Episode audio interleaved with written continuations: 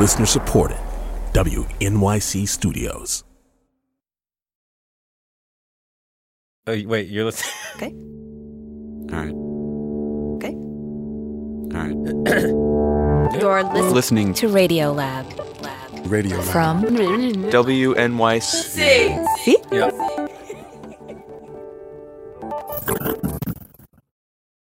Previously. We were being chased by the police. Oh, wow. Yeah. They say he was with all these very bad people, Al Qaeda and the Taliban, directly associated with Osama bin Laden. Is it possible that he was just running with the wrong people These are the worst of the worst. Abdul Latif's gonna get out. He's, he's cleared. He's cleared. and he will have a window when he comes here? I'm Latif Nasser, and this is The Other Latif, Episode 3 Sudan.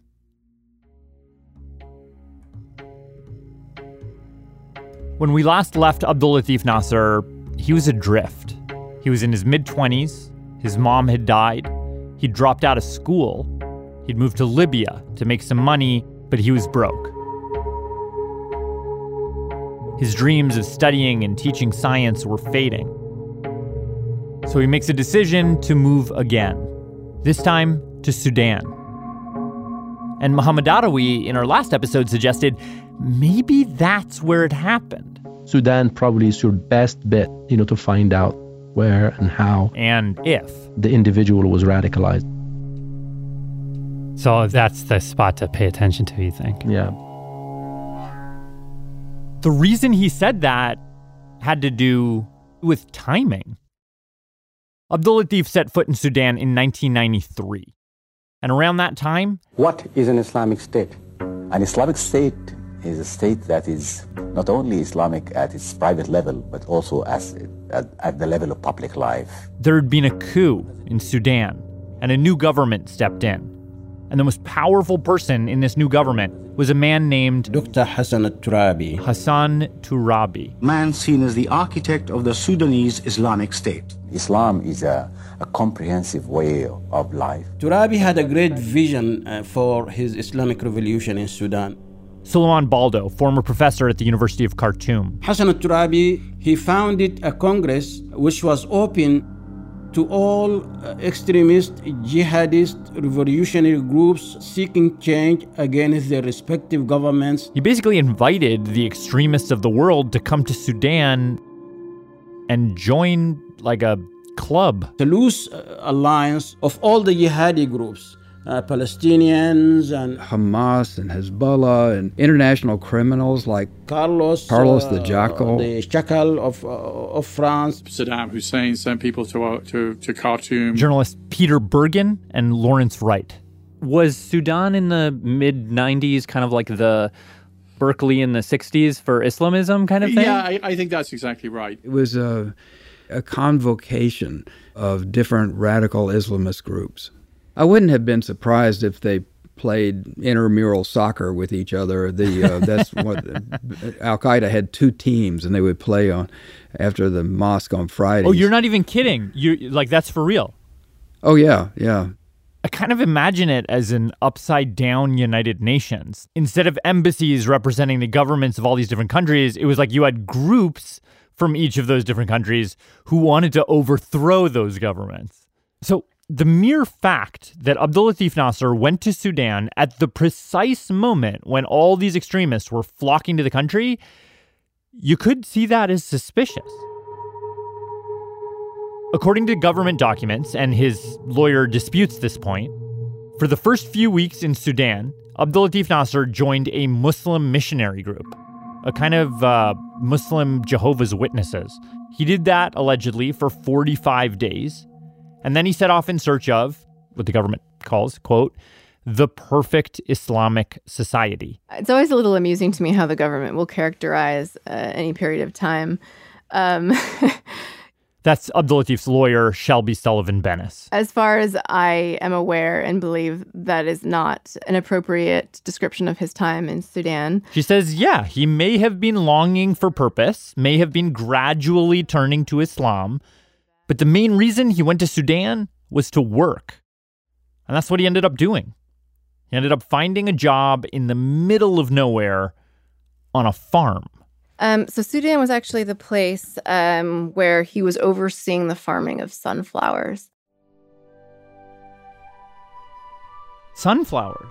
Yeah, he was doing the sunflower farming, although I um I was advised by him multiple times that he was not he's not actually a farmer himself and per, like possesses no skills in that regard. That's he was funny. managing sort of from above, um, making sure people had enough resources and uh, enough people on the field and And this is for the flowers or the oil or the seeds or the.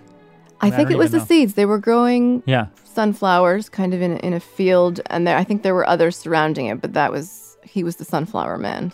Hmm. Yeah. um, which I thought was pretty endearing. I listen to this interview now and I'm like, ugh, idiot. I was so into the idea of the seeds and the process that I uh, forgot to ask a pivotal question. Who were those sunflowers being farmed for?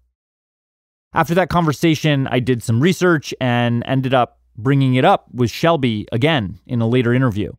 His move to Sudan was also job based. I think you told me that he worked at a sunflower farm. He was like, you know, like a not farming per se, but like in a like management-y type Mhm. position. Um, was that Osama bin Laden's farm? So there's a distinction between information information that I know, information I don't know, and information that is either classified or declassified that the client has told me. So I I think I can't answer that question at all, annoyingly. I'm sorry. Okay. Yeah, I think he worked on Osama bin Laden's farm. So, at about the age of 29, Abdul Latif Nasser is on the payroll of Osama bin Laden. The guy who ordered planes to fly into the World Trade Center and the Pentagon. The guy that the government would later allege Abdul Latif Nasser became an important military advisor to, which does not look good. But if you stop to think about it, what does that even mean that he was working on Osama bin Laden's farm? Was that a real farm? Or was it a front? What was he doing there? When I first started reporting, these seemed to be straightforward, answerable questions. But yeah, that's not what they were at all. Hi, BBC, I can hear you. Hello. Hello, hello, we hear you. Hello, this is Cathy. Can you hear me? Hello. First thing you immediately discover when you talk to people who scrutinized Osama bin Laden's life, people like Cathy Scott-Clark, I wrote a book called The Exile, which was a story of the last 10 years of Osama bin Laden. and people like Lawrence Wright, I'm an author and a staff writer for the New Yorker magazine. is that during his Sudan years, approximately 1991 to 1996, Osama bin Laden saw himself as a totally different guy. It was, uh, in some ways, one of the happiest times in his life. I mean, he, after the end of the Soviet war in Afghanistan, He'd fought in the Afghan war against the Soviet Union. working with the CIA, He'd squabbled with the Saudi government over their decision to let US troops into the country. got kicked out of Saudi Arabia. And when he shows up in Sudan, bin Laden, who by this point is 34 years old, has four wives, 13 children, had a thought that maybe he wasn't going to go back to fighting. Maybe he was ready for a new phase of his life here in Sudan as a nation builder, just like his dad. You see, back in Saudi Arabia, the older bin Laden had been this huge construction tycoon. His father was extremely wealthy and had been killed in a plane crash. And um, as one of 17 sons, he was entitled to a sizable share of his father's estate.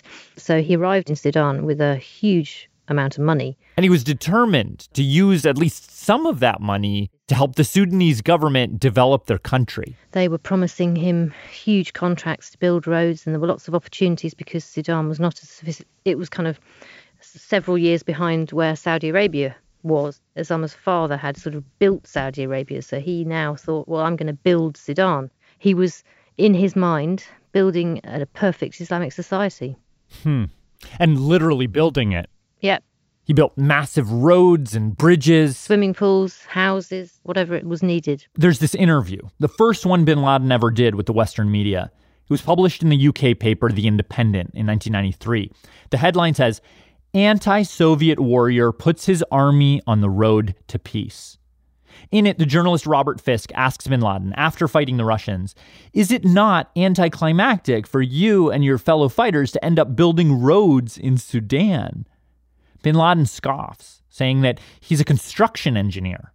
This is what he wants to do, not for profit, but to help local Muslims to improve their lives. Now, as for the farm, how that enters the picture. The government didn't have any money to pay him, so they gave him land. Which is why he ended up having a farm, the Damazin farm. The Damazin farm was about 300 miles southeast of Khartoum, near the Ethiopian border. It was out in the middle of nowhere. Um, there was nothing there at all when he was first given the land but it was a part of the country that was verdant and green. Sudan is a wonderfully fertile country, and, and uh, bin Laden really had the idea it could feed the world if it were properly organized, and, and he's right. He, he raised cattle and horses, and there was corn and sesame and fava beans, watermelon, all sorts of things. But the crop that was the most important to him was his sunflowers. His wife Najwa said he was obsessed with growing um, the biggest sunflower heads that, that existed in the whole world. Oh, wow. He thought that his sunflowers should be in the Guinness Book of World Records. What? Yeah, he was very proud of his sunflowers.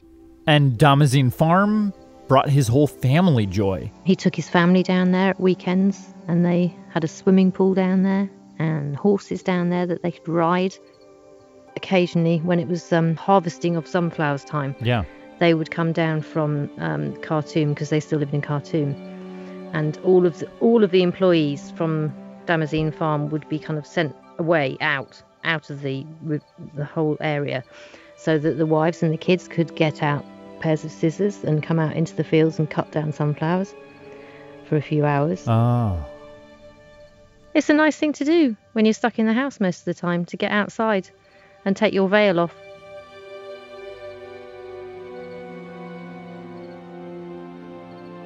And this brings us back to Abdul Latif Nasser. He was the sunflower man, so. so after that interview with Shelby, I went back to the US government's declassified file on Abdul Latif Nasser and looked back over what it said about his time in Sudan.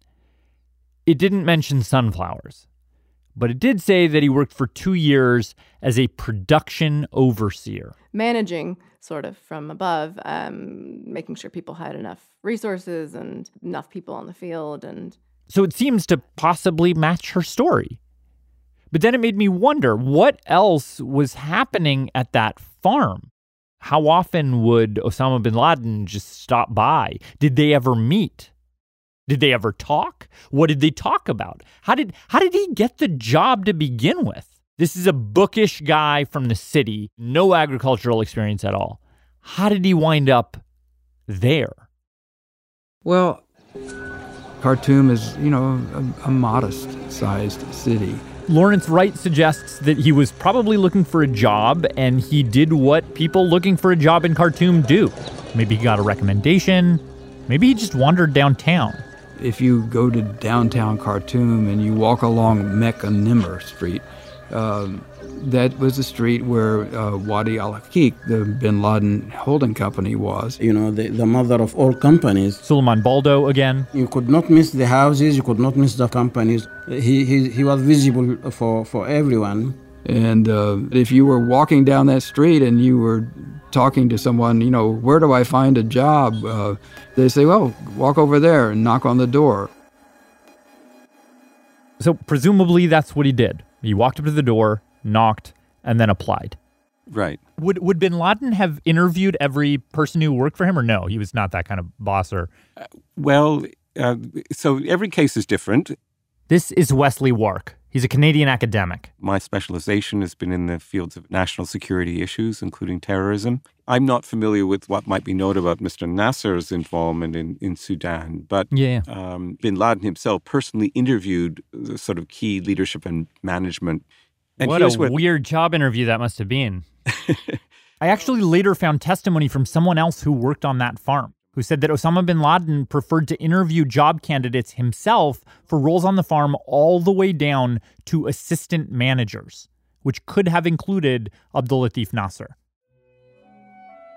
Please answer the required information accurately and truthfully. You can actually find uh, online this job application.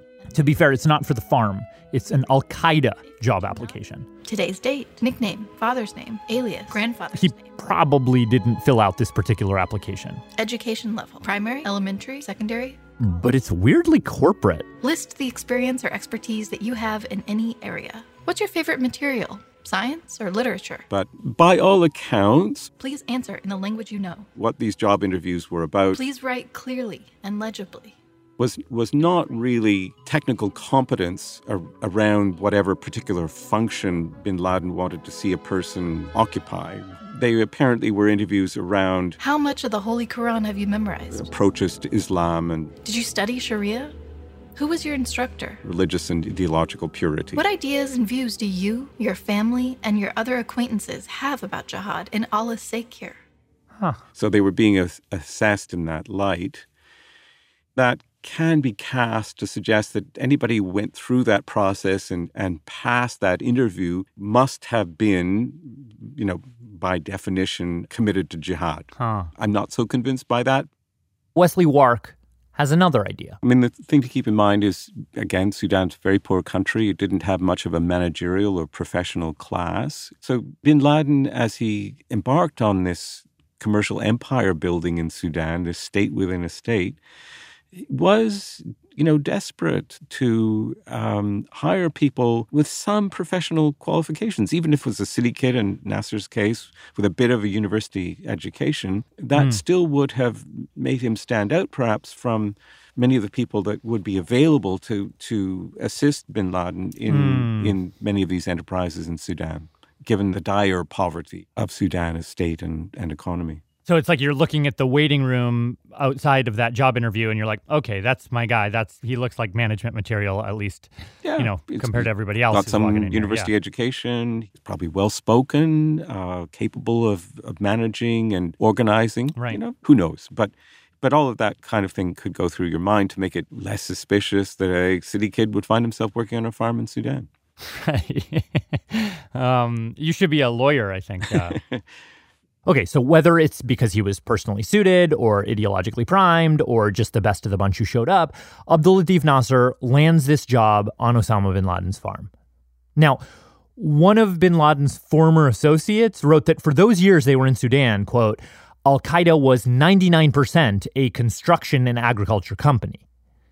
But about that other 1%, he loved being this, you know, um, plantation owner, and you know, the, having this vast holdings, and you know, he loved imagining himself as this great international businessman. yeah. At the same time, he missed the the thrill of combat and uh, the aura that surrounded him as the great Muslim warrior. So while he presented a public face of being the warrior on the road to peace, behind the scenes, he was funding and encouraging violent actions abroad in places like Somalia, Algeria, Egypt, Yemen. There are incidents in which the companies were a cover for uh, military uh, jihadist uh, agenda in multiple countries of the Arab Islamic world. However, I'm not sure that each and every individual who worked in these uh, different companies or farms would be by necessity a fighter or a jihadist. But what about Abdul Latif Nasser? For those approximately two years that he was on Osama bin Laden's payroll, Managing sort of from above. Um, was Abdul Latif just working a normal, boring desk job? Or was he in on it? I started to dig, to research the company, to research the farm, and the deeper I dug, the more evidence I found. But the more evidence I found, the more I swung back and forth. So let's start on the most basic level. How big was this Osama bin Laden company, Wadi al Akik? Well, it was massive. Around that time, it had about 10,000 employees. American companies now in that same ballpark Netflix, Reebok, Wendy's. So this is a big company. And uh, you know, there were different enterprises. And it wasn't even really one company, it was a cluster of companies. Uh, the Al Hijra Construction Company, the Al Kudurat Shipping Company, a tannery, a bakery, an investment bank, even the Al Ikhlas Candy Company. Who knew Osama bin Laden owned a candy company? There were at least two agricultural companies. One was called the Blessed Fruit Company, and they were pretty big as well. And as for the Damazin farm, it appeared to employ about. My recollection is there were about 4,000 people. Which, which is a considerable workforce for a farm. Huge. And the reason they had so many employees was that the farms, and in particular the Damazin farm, were enormous. Well, I don't know exactly how big each one of them was. One of them, he said, was bigger than the uh, United Arab Emirates. Oh my God. That would be roughly the size of the state of South Carolina. So, you know, they were considerable size. And not only that, the Damazin farm was several hours' drive from the company's headquarters in Khartoum. And this is in the 90s in Sudan. So, pre video conferencing, pre internet. So, huge company, huge farm, super remote. So, so far, it feels like blaming someone who works on this farm for being in Al Qaeda feels like blaming someone behind the counter at your local Wendy's for what the CEO believes or does in his spare time at corporate headquarters. I must confess, it goes back a number of years. But Wesley Wark actually told me the story of a different guy, an Egyptian guy, who worked a job just like Abdul Latif's at that same Sudanese farm the year before Abdul Latif started working there. Uh, a particular individual by the name of Muhammad Zeki Mahjoub Mahjoub's story is actually very similar to Abdul Latif's story. He was a foreigner in Sudan, couldn't find a job, ends up interviewing with Osama bin Laden. They do an hour and a half or two hour interview where he claims bin Laden never even brought up religion. Mahjoub gets the job and then spends a year overseeing not just the irrigation and cultivation of what he says is a million acre farm, but also managing 4,000 workers who reported directly to him. According to this guy, Mahjoub, in that year long stretch, he only met bin Laden three times. And each time it was totally mundane, just reporting on day to day operations, that kind of thing. But then later, this guy, Mohammed Zeki Mahjoub, would face deportation hearings in Canada, in large part for having that job in Sudan. It, it gets into that gray area of kind of guilt by association. The argument seems kind of thin. That is, until you realize who else worked at the farm. At like a big farm, especially like Damazin, you're going to see a lot of veterans of the Afghan war because that's who was employed in these places. Again, former CIA analyst Cynthia Storer. A lot of Arabs and Arab types. So, so like if I'm at one of these businesses, or at, if I'm at Wadi Al Akik at the Damazin farm, and there's they call a staff meeting, and I'm like looking around the table at who's here, who, who am I looking at? I mean, you're probably looking at people from a lot of different nationalities and radical groups. You could be, you know, I'm the manager of X, but I also attend or run a training camp. Thanks to the later testimony of an Al Qaeda guy who worked in the business, we have a pretty good estimate of how many of the 4,000 farm employees were actually members of Al Qaeda. Of that workforce, about 500 people were actual Al Qaeda members. Okay, so the majority of the people on this farm were just doing farm jobs, but about one in eight were likely affiliated with Al Qaeda. Okay, so now you might think this looks kind of suspicious again. But it turns out these violent revolutionary Al Qaeda guys working on this farm, they were very, very quiet. They thought of themselves as a clandestine and elite group. They wouldn't just let anyone in. And given who Abdul Latif was, on paper it seems like he was much more likely to be one of the majority of civilian employees rather than one of the minority of Al Qaeda plotters and fighters hidden amongst them. I, I totally believe that. Journalist Cathy Scott-Clark again. I mean, if he's got no previous military experience, he's never trained in an Al Qaeda camp, he's never No, been, no, he he's not. never fought in Afghanistan, then then there's absolutely no way he is going to be um, let into any any details about any kind of military training at the farm. Um, and the Mujahideen fighters would have kept totally separate from any civilian employees. Interesting. Huh. You know, to support that position, I reached out to Ali Soufan, the FBI agent who interrogated so many people, and he wasn't really familiar with him. Uh, and then I asked Muhammad Loay Bayazid, uh, the uh, business manager of, of bin Laden's enterprises in Sudan, and he said to me that uh, he, you know, it, it, didn't ring a bell. Also, Osama bin Laden had a personal secretary while he was in Sudan, a guy named Wadi al Haj. Uh, that personal secretary had a phone book at the time. We managed to get a copy, looked up Abdul Latif's name, and did not find it. So it could be that he was just a low level employee. Kind of sort of sitting in a dusty office outside the field, and the people who get paid $200 a month come and clock into him every morning, and he makes sure that they're doing their jobs properly. That doesn't mean that he's a senior Al Qaeda um, character at all. There's actually some basis for this point in a declassified summary of a U.S. military interrogation of Abdul Latif in 2004. In the report, it says, quote, when asked if Osama bin Laden ever spoke directly to Nasser, Nasser related his only interaction with Osama bin Laden was to share greetings when they would pass by each other. Nasser stated that he was unsure if Osama bin Laden knew his name during that time in Sudan. During that same interrogation, according to the report, Abdul Latif claimed that it wasn't until the end of his two years working in Sudan that he realized that such a thing as Al Qaeda existed, and that Osama bin Laden and all these guys working around him who fought with bin Laden in Afghanistan were part of it. Now, granted, that could all be a lie, it could be a faulty memory, it could be a falsehood elicited through torture but it does seem possible.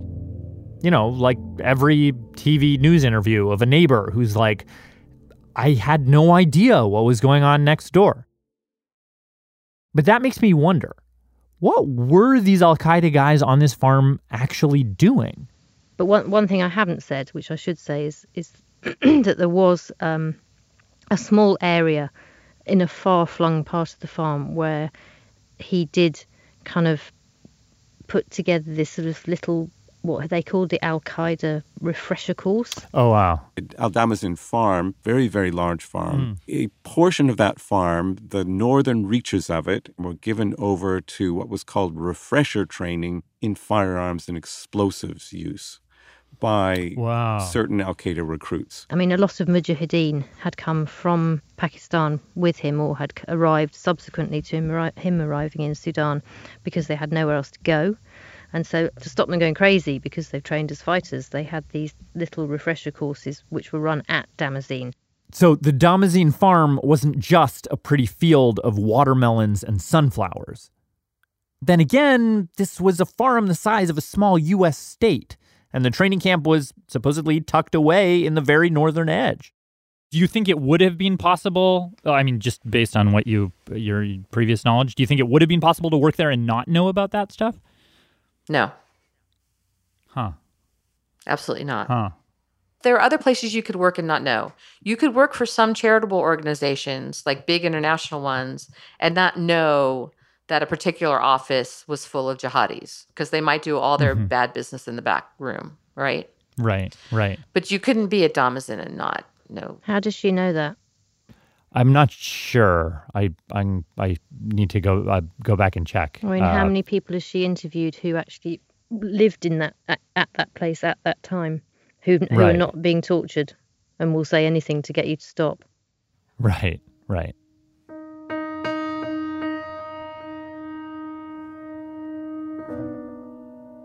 We went back to Cynthia Storer to ask her how she did know that. The answer was that it's classified. Coming up, Abdul Latif leaves his job at the farm. Or actually, his job at the farm leaves him.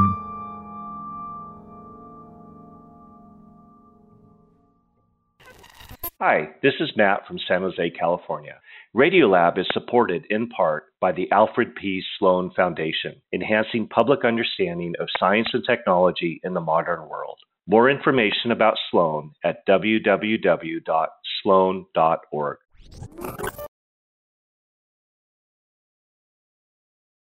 I'm Latif Nasser. This is The Other Latif. And now the story of how these two men with three names leave the farm with sunflowers behind towards the end of bin Laden's time in Sudan, um, America began to get uh, upset about what he was up to. This is journalist Lawrence Wright again. And they suspected that his money was behind a lot of uh, different terrorist groups, which it was. He was funding, for instance, uh, uh, the Islamist group in the, uh, the Algerian Civil War, and, you know, trying to uh, stir up the Somali situation. You know, his family disowned him because he was attacking the king. That would be the king of Saudi Arabia. And the family, and I think the royal family, sent Jamal Khashoggi, who is a very prominent journalist who Wow. knew bin Laden and had been his friend. Wow. They sent him to Sudan to uh, to try to uh, get him to renounce violence. Wow. So Jamal, uh, he was friendly enough with bin Laden that they could sit down and have dinner. And every night that Jamal was in Khartoum, every night, of course, was lamb. They would sit on the floor and eat with their fingers, as is the Bedouin custom. And uh, the very first night, bin Laden told Jamal that he was opposed to violence. This is not the way we need to achieve our goals. And Jamal said, I have my tape recorder. Uh, just say that uh, uh, publicly, and uh, Hmm. you will be forgiven. You will be able to return to the to the kingdom. Bin Laden said, maybe tomorrow. So Jamal came back the next day, and Bin Laden didn't want to talk about it. And he came back one more day and said, uh, "You know, Osama, I'm, I'm leaving tomorrow. You know, if you want to make this statement, I'll be in the Hilton." And Bin Laden never made the call.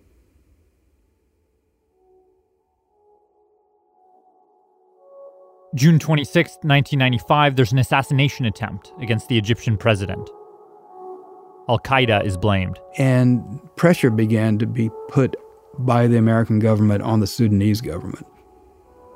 And then finally, the Sudanese government uh, uh, decided to um, agree with the Americans and drive him out of the country. On May 18, 1996, Osama bin Laden, his family members, and some of his closest allies board a plane and flee Khartoum. Bin Laden, when he was booted out, he had to leave, you know, really quickly. What did they leave hanging there in, in Sudan, if you know? Curtains, um, everything. I mean, Najwa, the the first, the most chatty, friendly wife. I mean, she says they were told they could only pack one suitcase each, so everything that they've had in the houses, um, furniture, everything, just one suitcase each. And, and and she says that the plane was kind of segregated with with curtains, so that all the wives and children of Osama, plus the wives of Mujahideen fighters who were returning with him, all kind of sat behind a black curtain. Mhm. The men sat in another section of the plane. And and the women, I don't know about the men, but the women didn't know where they were going. Bin Laden was chased out of Sudan, one of the great diplomatic goofs of our history. His land uh, was simply confiscated along with his machinery and so on, his factories. I think part of what caused bin Laden to decide just a few months after to declare war on America is essentially he held America responsible for Ah. forcing the Sudanese to get rid of him. So the Sudanese, after stealing everything they could, flew him out of there to Afghanistan, and uh, the Al Qaeda as we know it was born. So now here's one of the most perplexing parts of the story, and it's where Abdul Latif comes back in. He wasn't on that plane. According to declassified US government documents, one day Abdul Latif went from his job on the farm to go to the company headquarters in Khartoum to pick up his monthly paycheck. And when he gets there, he realizes everyone's just gone. He didn't know bin Laden had left. He just got left behind. I would imagine just to picture what happens when, when Nasir sort of goes up to find out why he's not been paid is that, that there'll just be empty offices, kind of windows flapping open. I mean, nothing, nothing there. Everyone's gone. Everyone's cleared Yeah. out on one day. Wow. There were probably a lot of people like Nasser uh, who went in to get their paycheck and found that their boss was no longer there. If you read the leaked government documents, they say that Abdul Latif Nasser was supposedly one of Osama bin Laden's top military advisors. Was he? He definitely doesn't seem like he was at this point. Certainly not important enough to have been on that plane. But this isn't the end of the story.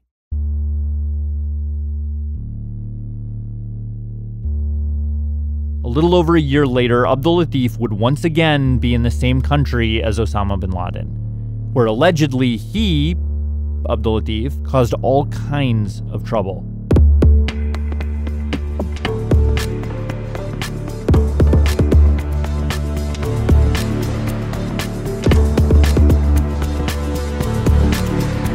In the next episode, we come to the decisive moment. We came in and we threw a BLU-82 at them. ABC's Dan Harris reports now from the front line. 16,000 pound device was dropped in. U.S. fighter planes and B 52s dropped their payload. Where Abdul Latif Nasser actually comes into focus. You know, and at a certain point, it was as if he had decided to just tell the truth. For the first time.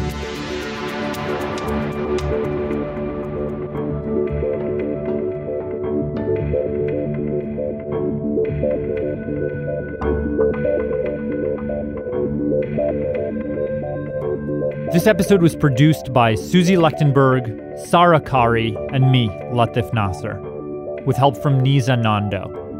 Fact checking by Diane Kelly and Margot Williams. Editing by Jad Abumrad and Soren Wheeler. Original music by Jad Abumrad, Alex Overington, Jeremy Bloom, and Amino Belyamani. Next episode, one week from today. This is Lena Abella Saunders from Temecula, California. Radiolab is created by Jad Abumrad with Robert Krulwich and produced by Soren Wheeler. Dylan Keefe is our director of sound design. Susie Lechtenberg is our executive producer. Our staff includes Simon Adler, Becca Bressler, Rachel Cusick, David Gebel, Bethel Habte, Tracy Hunt, Matt Kilty, Annie McEwen, Latif Nasser, Sarah Qari, Arianne Wack, Pat Walters, and Molly Webster, with help from Shima Oliai, W. Harry Fortuna, Sarah Sandbach, Melissa O'Donnell, Tad Davis, and Russell Gregg.